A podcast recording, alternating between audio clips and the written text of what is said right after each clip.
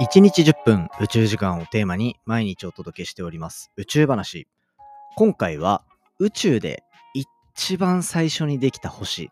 この星の痕跡を発見した、そんなお話をしていきたいと思っております。このニュース、インパクト強すぎて、いろんなネットニュースで取り上げられていましたけど、僕個人の感想だと分かりづらい。それをじっくり最初から、そして背景の知識からしっかりお話ししていこうと思っております。ぜひ最後までお付き合いください。Three, two, one. Ignition. Space to a black hole. Japan. 佐々木亮の宇宙話。2023年6月10日、始まりました佐々木亮の宇宙話。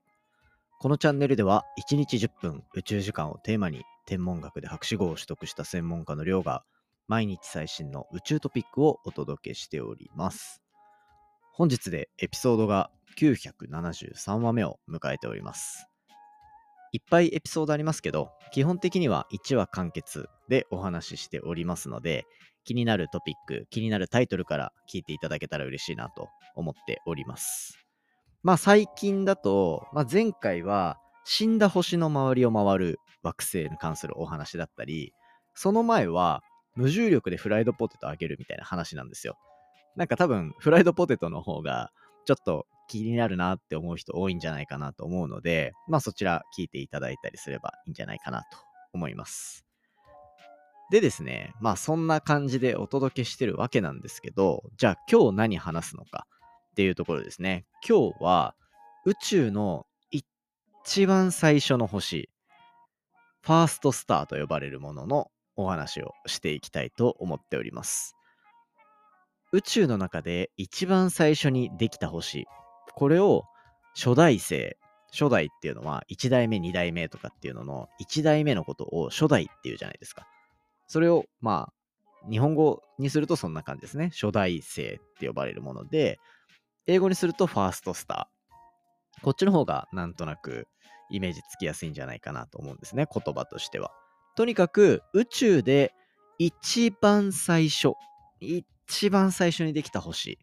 っていうのを探す研究っていうのが最近盛んになっています。そんな中で今回発表された研究についても、ファーストスターと呼ばれるものにアプローチする、そんな研究結果ですね。なんで、そのファーストスターって呼ばれるものを研究していきたいっていうモチベーションが湧いてくるのか、天文学者にね。っていうところなんですけど、まあ宇宙っていうのは最初にビッグバンっていう現象が起こって、で、そのビッグバンの後、宇宙の中で、まあビッグバンによって、こう水素とか、そういったもの、いわゆる星の材料っていうのが宇宙空間にまき散らされるわけなんですけど、それに対して物質がどうやって集まって、どういう天体を作ってっていうのを予測するために、ファーストスターって呼ばれるものの研究が盛んにされるんですね。しかもこのファーストスターっていうのが、さらにその水素たちを材料として使って、で、星が作られて、その星の中で作られたものが宇宙空間にまた撒き散らされて、ってなると、水素だけだったものが、どんどんバリエーションに富んだ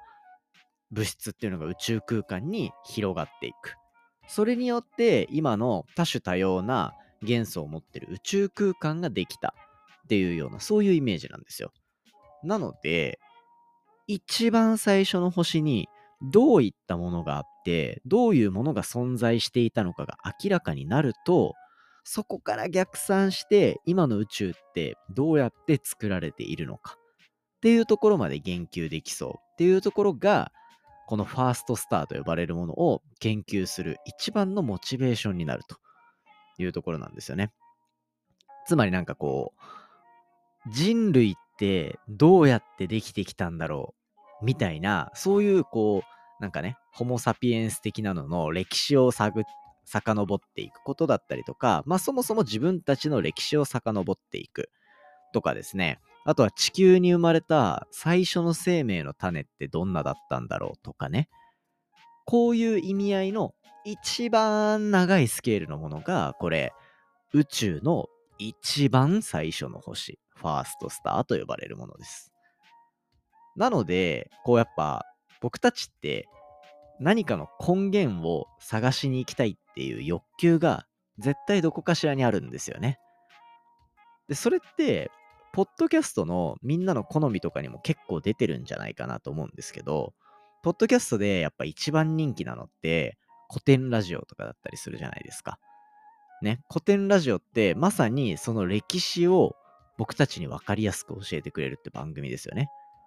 で、古典ラジオが人気なのは、やっぱりみんなが自分が今たどり着いてるこの状況に対して過去どんなことがあったのかを知りたいっていう多分欲求を満たしてくれてるからなんですよ。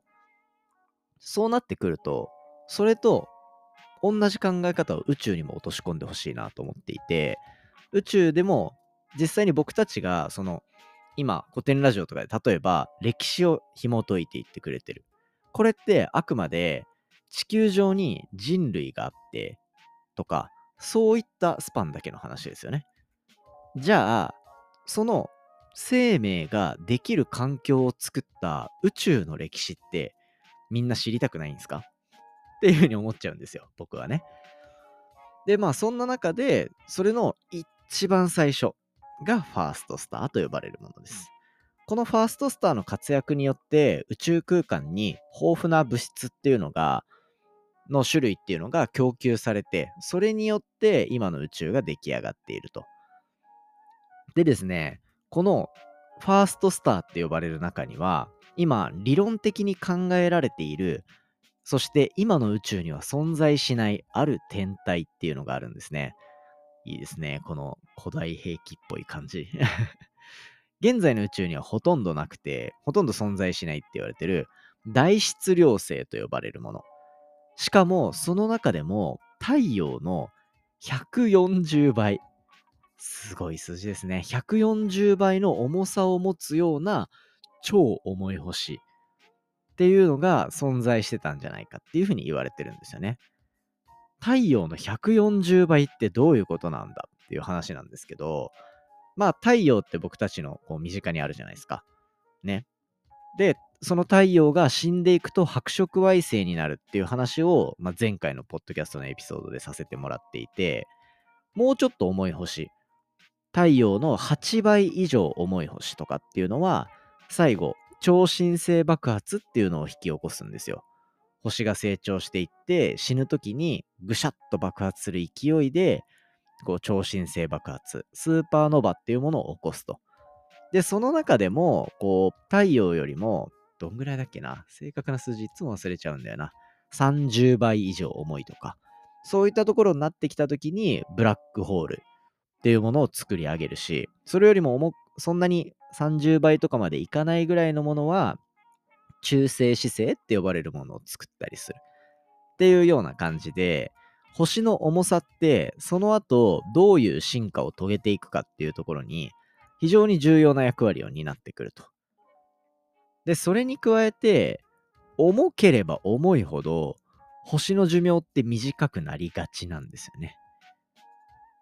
なんでかっていうと星が生きている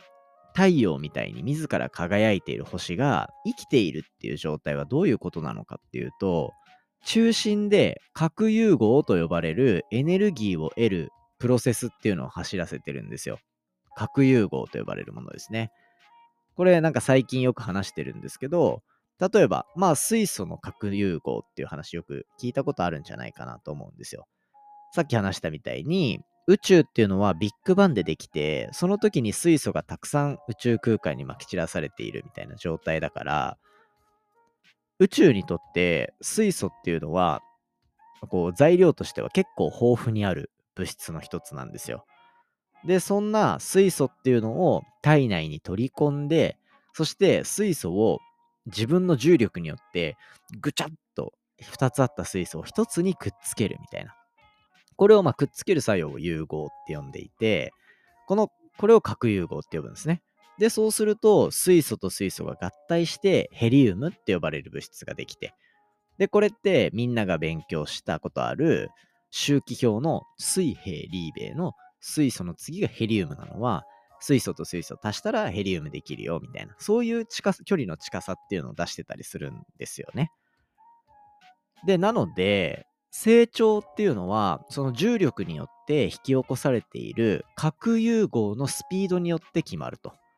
いっぱい足し算できる人が重い星みたいな感じですね。そうなってくると、重い星の方が寿命は短くなりそうですよね。中の水素のエネルギーの反応をどんどん作り出してくれるから。ね。だから、こう、ブラックホールにたどり着くような星っていうのも一定近くにいたりする。僕たちよりも寿命が短いからね。っていうような感じなんですけど、じゃあ、140倍って今回キーワード出てきました。星の重さが太陽の140倍以上重い星っていうのが初期の宇宙にはあったと思われていて、それってどういう状態だったんだろうって想像したらどうだと思いますか？まず、一生は異常に短そうですよね。で、だってそうじゃないですか。宇宙ができてから130億年、140億年っていう中で、こう、時間が流れていってます。で、その中で太陽って40億年、50億年っていうスケールなわけじゃないですか。ね。まあ言ってしまえば、まあ3分の1とかの期間生きてるんですよ。ね。けど、この140倍を超えるような重さの星っていうのは今の宇宙にはないって言われているし、で、しかも今のその宇宙空間を作り出す上でベースになるような素材を提供してくれている星たちっていうのは本当に一瞬の間にその反応を終わらせて一瞬でドカンと爆発してるんだろうなっていうのがなんとなく想像つきますよね。まさにそういうことが起きていて140倍太陽の140倍を超えるような星っていうのは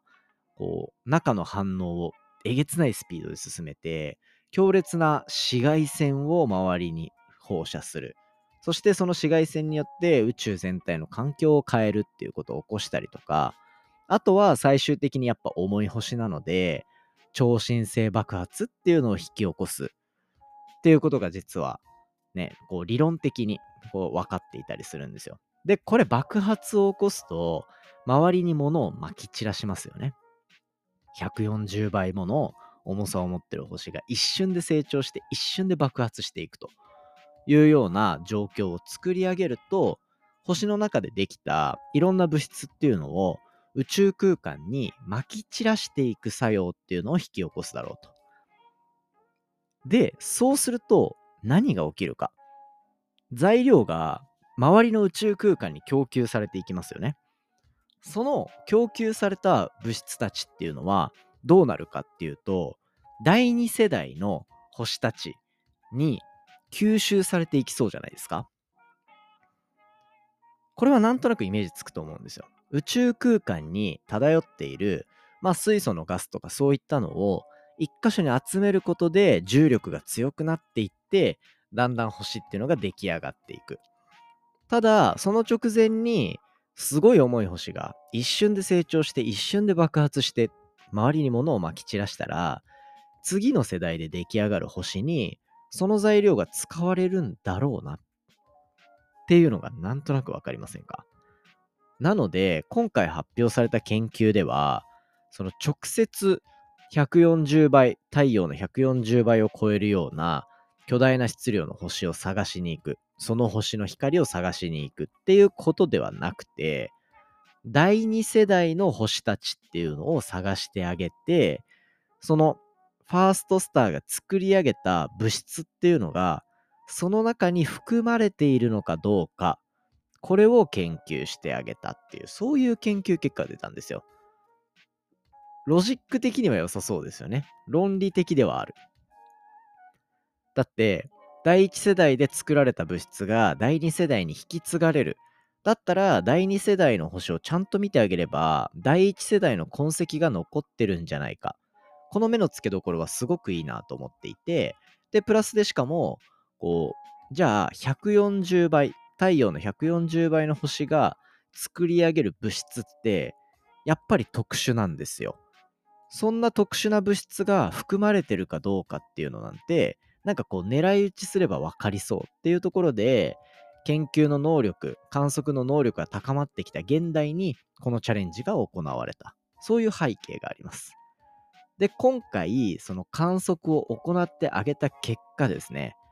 なんとその痕跡を発見したと。つまり、こう古い星を見に行った結果、その星たちの中には太陽の140倍の重さを超えるようなものじゃないと作れないような物質たちっていうのがごく少量だけど含まれていた。そういう研究結果ですね。つまり、宇宙の最初の頃には、今では存在し得ないような140倍を超えるような重さの星っていうのが存在していたはずであるという、そういう研究結果が得られましたね。すごい、これは。シンプルだし、すごいって思いました。単純に。だって、今の話だけで、あの、研究のストーリーが一気にわかるじゃないですか。ね。それで宇宙の歴史が今もうビッグバンが起きたもうすごい昔までのヒントを一気に得たんですよ。この研究はマジですごいなと思っていて、こういった研究が宇宙のこう歴史を紐解いていく鍵を作り出してくれるんですね。で、このファーストスターって呼ばれる天体って、今まで宇宙話でも実は何度か紹介してるんですよ。何かっていうと、ジェームス・ウェップ宇宙望遠鏡。ジェームス・ウェップ宇宙望遠鏡って呼ばれるものは、宇宙空間に飛ばされた、もう本当に宇宙船みたいな形をしている望遠鏡で、この望遠鏡が目指してるのが、まさにファーストスターの観測なんですよ。なぜなら、そのために目をめちゃめちゃ良くしてるんですね。目がめちゃめちゃいいから、ファーストスターって呼ばれ呼ばれるものを見つける鍵。まあ見つけられないにしても、これぐらいまでこ、これで見て見えないんだったら、ファーストスターっていうのはこういう条件だろうみたいな制限までかけてくれるだろうなっていう、そういう研究を進める観測装置なんですね。なので、今回の研究は、まず別の研究設備を使って、ファーストスターのヒントになりそうな第2世代の星の調査を行ってあげた。で、それによって第1世代の星の存在の仕方っていうのがなんとなくイメージできるようになったから、今、最新の研究設備であるジェームス・ウェッブ宇宙望遠鏡を使った未来の研究結果では、そこが直接確かめられるんじゃないかっていう期待が今、ぐっと上がったってことですね。なので、これからどんどん新しい研究結果出てくると思いますけど、ちょっとそのあたりをしっかりと宇宙話でも追っていけたらいいんじゃないかなと思って、今回のエピソードを締めていきたいと思います。なんかすごい熱量入っちゃったなと思うぐらい、今回の話は宇宙の歴史を紐解くって意味ですごい重要な研究だったかなと思うので、またですね、こういうエピソードを紹介していきます。ぜひ楽しみにしておいてください。ということで、本題は以上にしておこうと思いまして、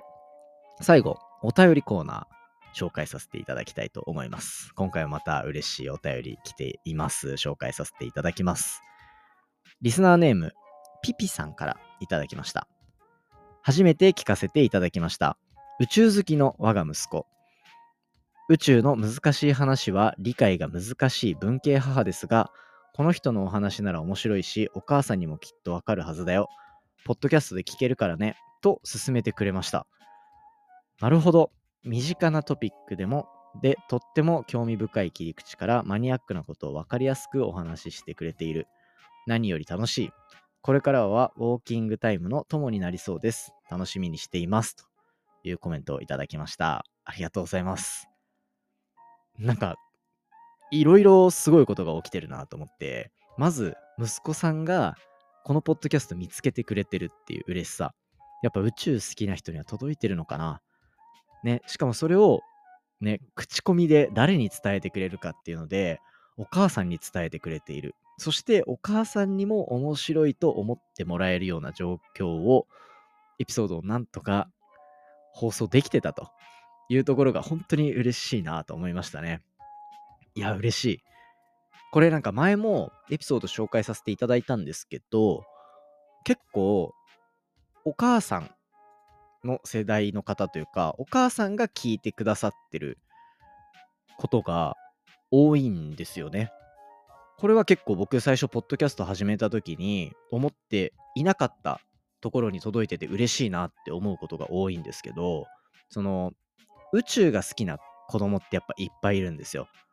で、そんな中で、だんだんお母さんたちが、その息子さんとか、まあ娘さんもそうですね、お子さんたちがいろんな図鑑で仕入れて、情報仕入れてきたりとか、今って検索もできるし、あとめちゃめちゃピュアな疑問とかを投げかけてくるらしいんですよ。宇宙ってどうやってできたの？みたいな話とかね。そうなってきた時に、お母さん、あ、もうお手上げですってなっちゃうってたんですよ、今までは。でも、そこから、やっぱすごいですね。いいお母さんたちは、そうやってじゃあ自分の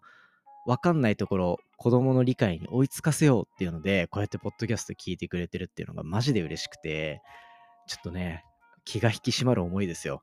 けどこうやってコメントいただけたことで、より僕もこう、こうやって頑張っていこうかなって思う部分増えてくるので、ぜひですね、これからも聞いてみて、わかんないことは一緒に息子さんと一緒に質問飛ばしてくれたら嬉しいなと思っております。本当にコメントいただいてありがとうございました。こんな感じで宇宙話では皆さんからいただいたお便り、コメントっていうのを積極的に紹介していこうと思っております。一緒に番組作り上げてくれるコメント、お便りお待ちしております。今回の話も面白いなと思ったら、お手元の Spotify アプリでフォロー、フォローボタンの下にある星マーク、こちらでレビューいただけたら嬉しいです。番組の感想や宇宙に関する質問については、Twitter のハッシュタグ宇宙話、または Spotify の Q&A コーナーからじゃんじゃんお寄せください。それではまた明日お会いしましょう。さようなら。